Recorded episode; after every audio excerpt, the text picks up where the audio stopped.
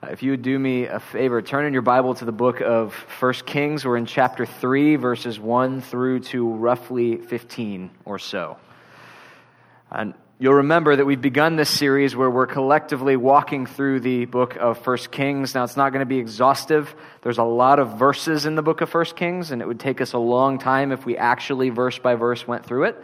Uh, but I would encourage you in, in the gaps that we're leaving uh, to, to read sort of in between the spaces that I'm teaching on, just so you can have a better sense of what's going on here. And we'll be in the book of First Kings for another three weeks, and then we're going to take a break for Advent. We're going to walk through that season together with every other Christian in the world. Um, and then uh, we're going to jump back into First Kings in January for a couple months, and then we're going to walk through Lent with every other Christian in the world. And then we'll finish First Kings in uh, May. Uh, but these next three weeks in particular, uh, we're not focusing on kings, but we're focusing on one king, this man whose name is Solomon. And I realize we've got a pretty diverse group that shows up on Thursday nights. And so some of you in here would, would say, I am all in. I am 100% a Christian. That is who I am. That is what defines me. Uh, others of us would say, I'm spiritual and, and might be a Christian, but I've got some things I want to think through. And then others still just love the coffee in the back, and that's why you're here hanging out, the, the Dunkin' Donuts kafifi. Um, but wherever it is that you land on this whole spirituality thing, uh, you grew up in the West, you grew up in a Christian culture, and so there's just Christian things that by virtue of you growing up in this part of the world, you've probably heard. And Solomon's name would be one of them. Now, now you may not be able to say anything about Solomon, may not know uh, what his favorite color was. I guess nobody knows that. You don't know what he looked like. You don't know his height. You don't know anything about his opinions on the 2016 election. Uh, but if I were to ask you to say something about Solomon in general, pretty much all of us would say, well, he was wise. That is his defining feature. That is what we know of him, uh, is that he was a king and a ruler who was known for his wisdom.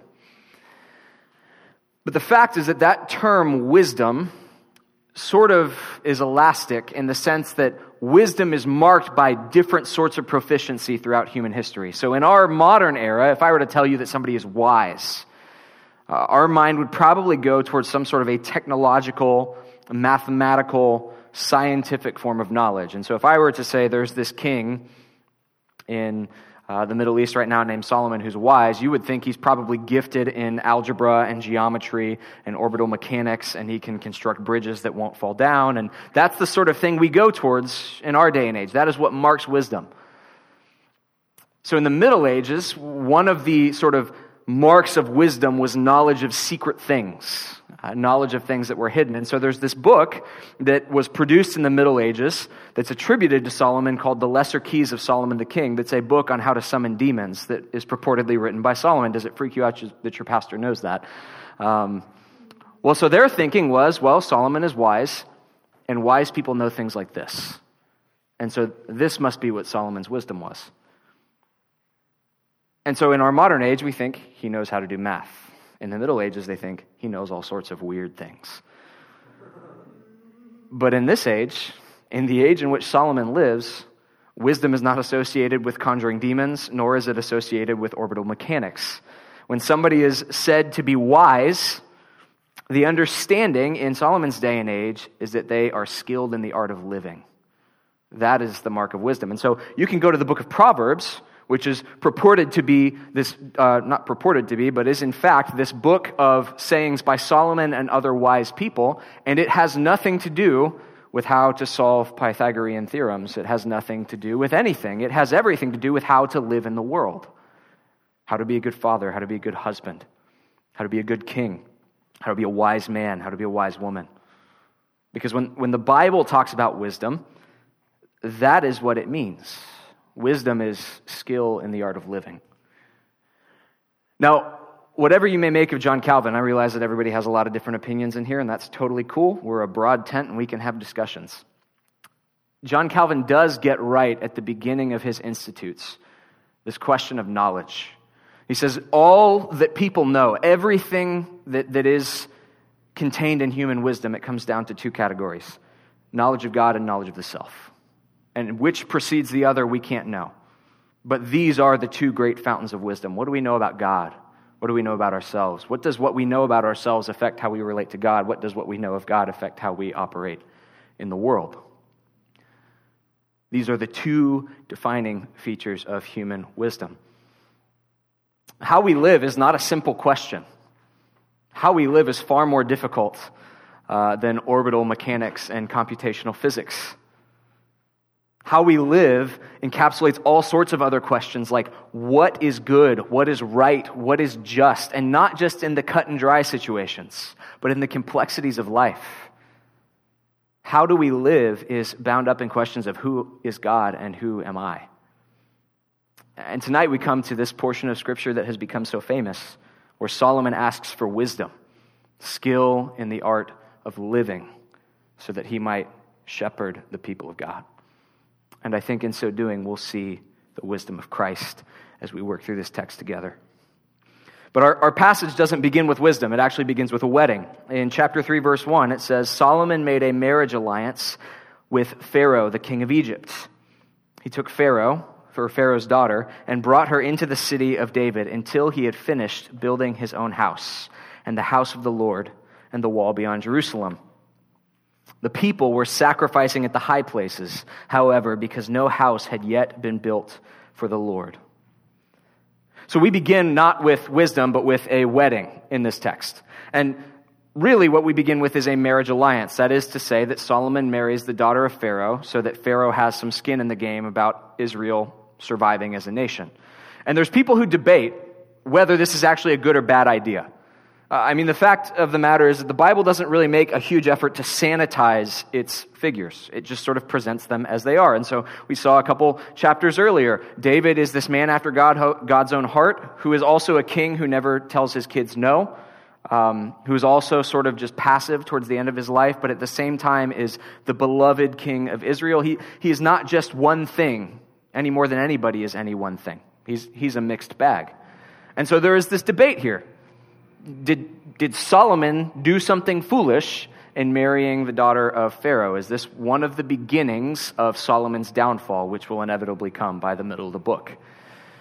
And I would venture to say that it is. You look through the Old Testament, and there's all sorts of warnings for the kings of Israel do not marry foreign women.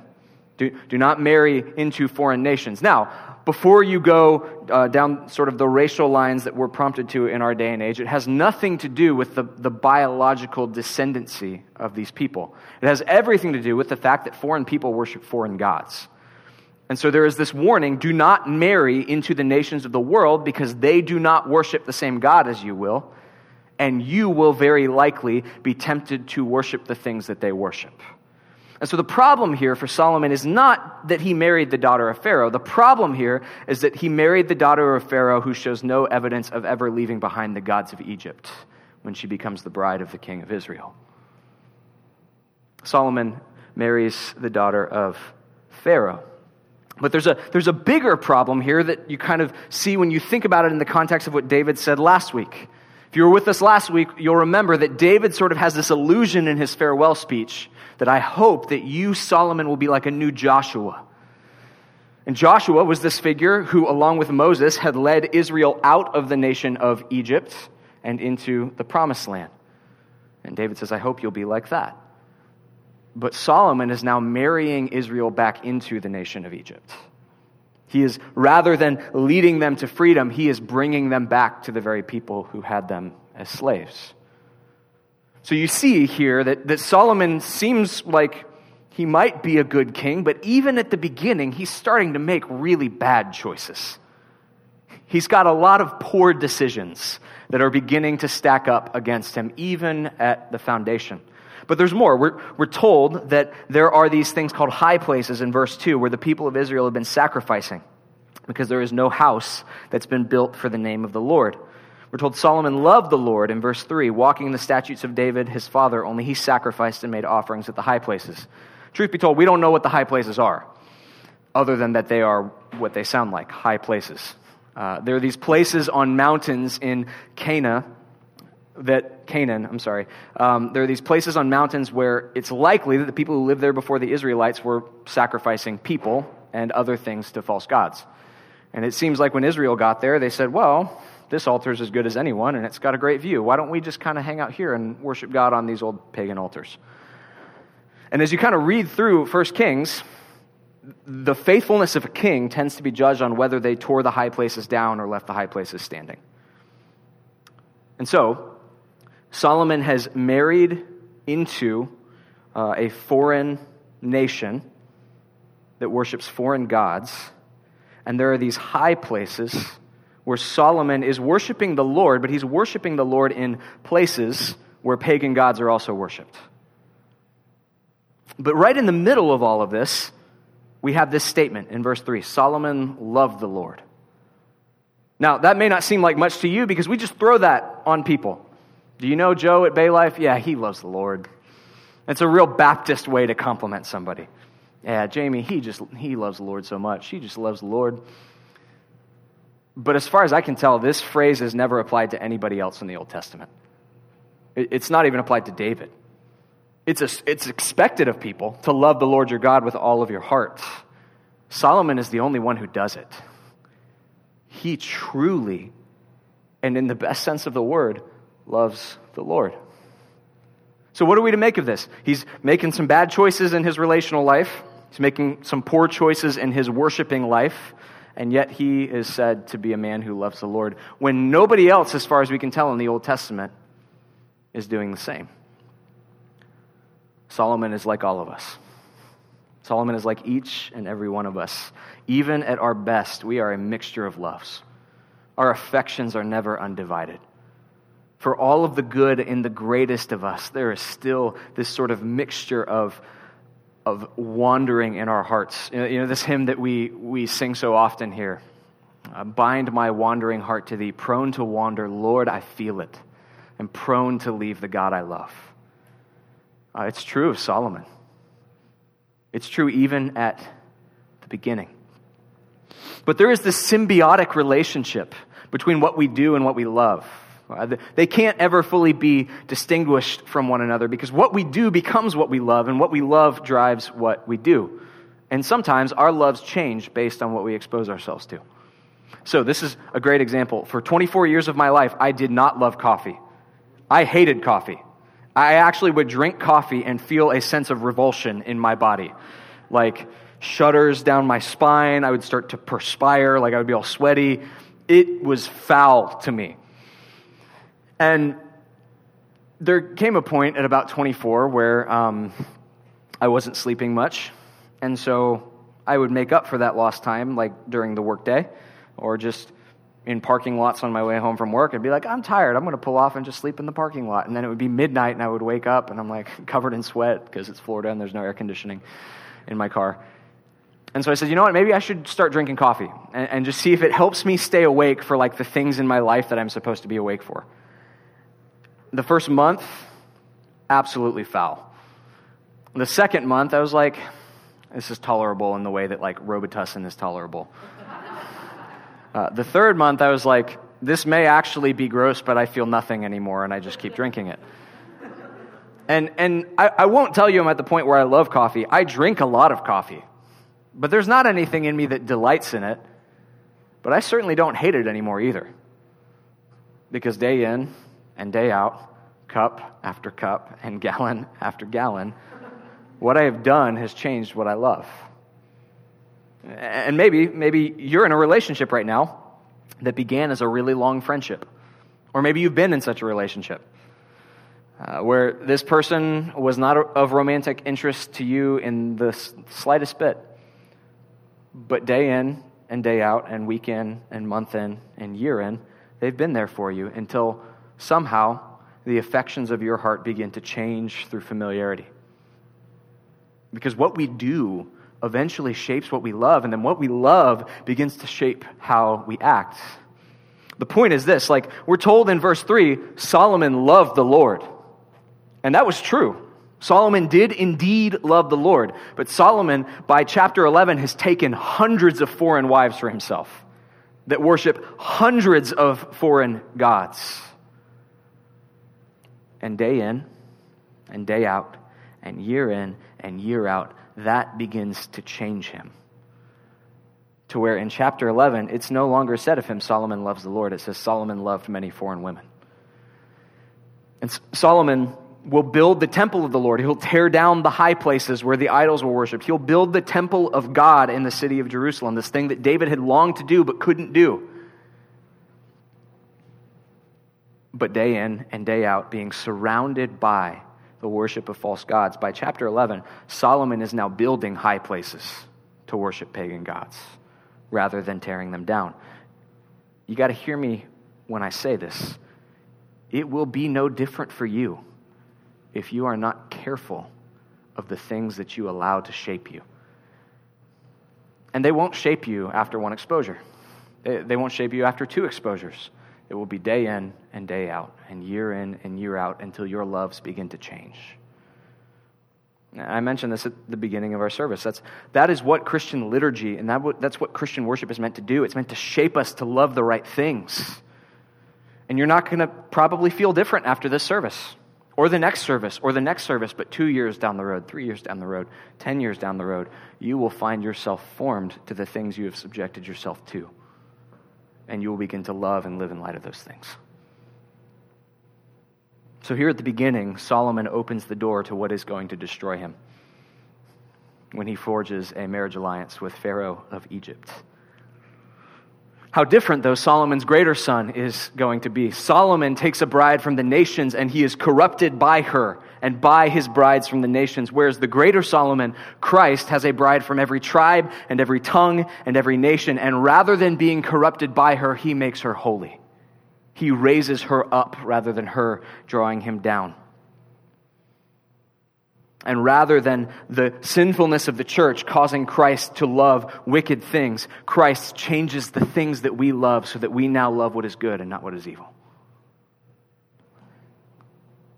So Solomon worships at the high places. We're told in verse 4 that he went to Gibeon to sacrifice there, to, uh, for the, that was the great high place. Solomon used to offer a thousand burnt offerings on that altar. At Gibeon, the Lord appeared to Solomon in a dream by night. And God said, Ask what I shall give you.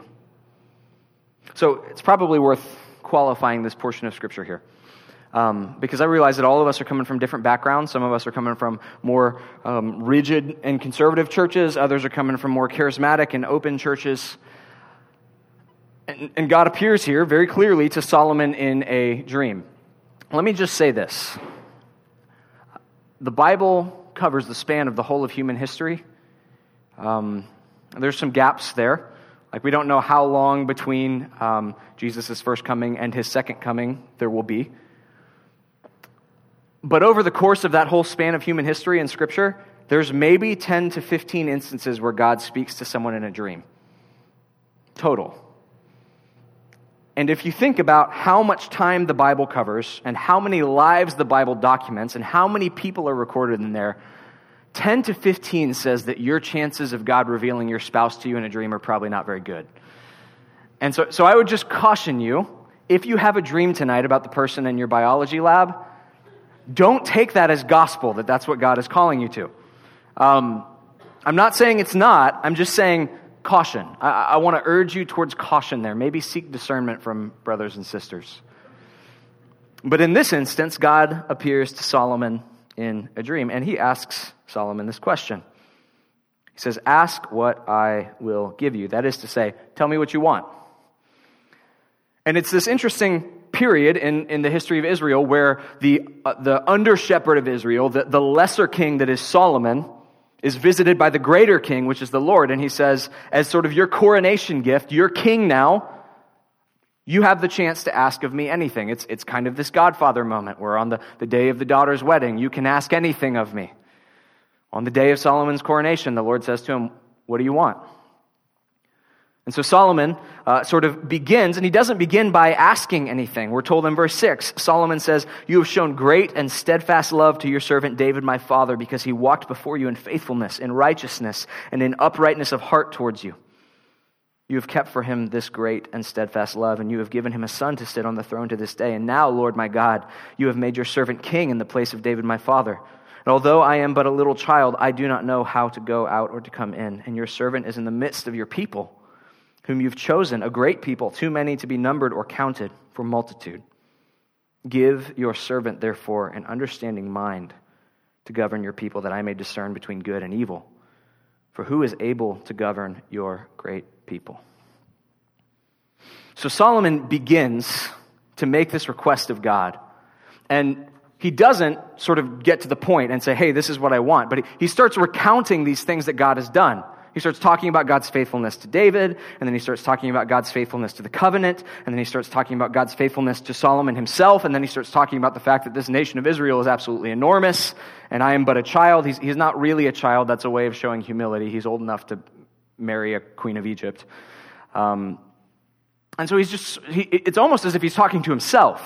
It's almost as if he's, he's sort of thinking, like, oh, this is, this is who I'm talking to the one who is faithful to my father, the one who's been faithful to me, the one who's placed me over this nation. And he does all this before he ever actually asks God for anything. Solomon is recounting as he approaches God the history of God's faithfulness before he ever makes a request of him you know, the, the Jewish people in this day, they, they would often talk about the Lord and they would refer to him as the God of Abraham and of Isaac and of Jacob. that's not just like a helpful way of denoting which God we're talking about. That is a way of reminding themselves as they talk about God, hey, this is what he's done. Hey, this is what he's like. This is who we're talking about. This is who we trust in. This is the character of the God that we believe in. This is the God who called Abraham out of his home country and carried him faithfully. Now, this is the God who spared Isaac the knife on the mountain. This is the God who led the people of Israel out of Egypt and shut the mouth of Pharaoh. This is the God who spoke to Job out of the whirlwind. This is the God who I am approaching. And Solomon says, You're the one who's been faithful to my father. You've been faithful to the covenant. Before I ask anything of you, I just need to recognize your faithfulness. And, I wonder, I don't think we're sinning here, but I wonder if we're missing something and doing violence to our prayers by approaching God so flippantly and not just recalling as we approach Him who He is and what He's done. Hey, God, what's up? It's Travis. That's fine. But how different my prayers would look if, if I were to remember that this God who I'm haying is also the God who brought judgment on nations, is also the God who spared uh, the nation of Israel in spite of her sin, is, is also the God who forgave David in the midst of his adultery with Bathsheba, is, is also the God who Isaiah saw in the throne room of heaven and said, Woe is me, I am undone. Is also the God of the cross, is also the God of the virgin birth, is, is the God and Father of our Lord Jesus Christ. How different our prayers would look if we, if we took a note from Solomon and just remembered who we're talking to the, the weight of the one to whom we speak, his wisdom, his power, his faithfulness, his goodness, his kindness. And so Solomon recounts God's faithfulness. And finally, he gets to his request. God says, I'll give you whatever you want. And Solomon finally says, Here's what I want. Now, this is a, this is a dangerous thing to think through. If you were offered anything, what would you ask for? Um, once in my life, I have had the opportunity to just see what my sinful little heart would ask for, and that would have been in kindergarten. Uh, and it's not that I actually had the ability to get whatever I wanted, but my friend, who we're going to call Steve, convinced me that he had a genie at home. And this is just who I was in kindergarten. I believed Steve when he said he had a genie. And he told me that if I drew him pictures of Power Rangers in art class and if I played with him on the playground, he would ask his genie to give me anything. And I believed Steve. It was not counted to me as righteousness. And so kindergarten Travis was like, I mean, I told my parents, and I don't know if they just sort of humored me. I really don't remember what they said. But I was like, he's got a genie, and the genie can do anything, and I've drawn him Power Ranger pictures all week. And so I find, like, I'm, I remember as a kid, like, sitting in the bathtub and just thinking about what I wanted from this genie. And it was, give me the Power Rangers powers, give me Spider Man's powers, and I want a pool in my backyard because all my friends had a pool. and I didn't have a pool, but I figured if we're dealing with a genie who can do anything, then Power Rangers, Spider Man, pool. But all of those requests in my kindergarten heart were all about me. They were all requests that would have made my life better and more fun and more interesting and more entertaining. And Solomon, unlike my friend Steve's genie, is approaching the one who can actually give him anything that he asks for, because all things rightfully belong to him. And here is what Solomon asks for. He says, Give your servant, therefore, an understanding mind to govern your people, that I may discern between good and evil. For who is able to govern this, your great people? And it pleased the Lord that Solomon had asked this. Because Solomon has this opportunity to ask for whatever it is that he might want. God will go on to say that you could have asked for long life, you could have asked for riches, you could have asked for power, but you've asked for wisdom. And, why is it that Solomon has asked for wisdom? He's asked for wisdom so that he can lead the people of God well. He hasn't asked for wisdom so that he'll be impressive and he can win Who Wants to Be a Millionaire. He hasn't asked for wisdom so that people will just think he's smart. He hasn't asked for wisdom so he can just woo the people in his royal palace. He says, I need wisdom so that I can shepherd your people. He asks for blessing, but not so that it might terminate on himself, but he asks that God would bless him with something that would allow him to bless other people. And it's as if God says, finally, one of you terrible kings gets it. That, that this nation of Israel has been called out of the world and blessed so that they might be a blessing to the nations. That's his promise to Abraham. And finally, you understand that, that the blessings that I'm pouring out on you are not meant to terminate on you. You're not meant to be smart so you can tell kids in your AP Psych class how smart you are, but so that you might lead these people well, that you might have skill in the art of living, and that my people under your hand might flourish. Hey, and this, this is true of, of these people, or of this people in this room. It, if and I know that it's not an if, but it's true. Uh, in the ways that God has blessed every person in this room with your skills, with your talents, maybe it is that you do, in fact, have wisdom. And you are gifted in things like bi- biology or physics or mathematics. Uh, maybe you are skilled in the arts. Uh, maybe you are skilled in uh, conversation and counseling and hospitality. In all of these gifts that have been distributed among the people of God, they're not meant to terminate on you so you can beef up your OkCupid resume. Like they're, they're not meant to terminate on you so that you can be impressive to other people. They're given unto you so that you might bless God's people through them. You are blessed so that you might, in fact, be a blessing, both to the church and to the world. This is what pleases God about Solomon's request, is that he's not asking it for himself.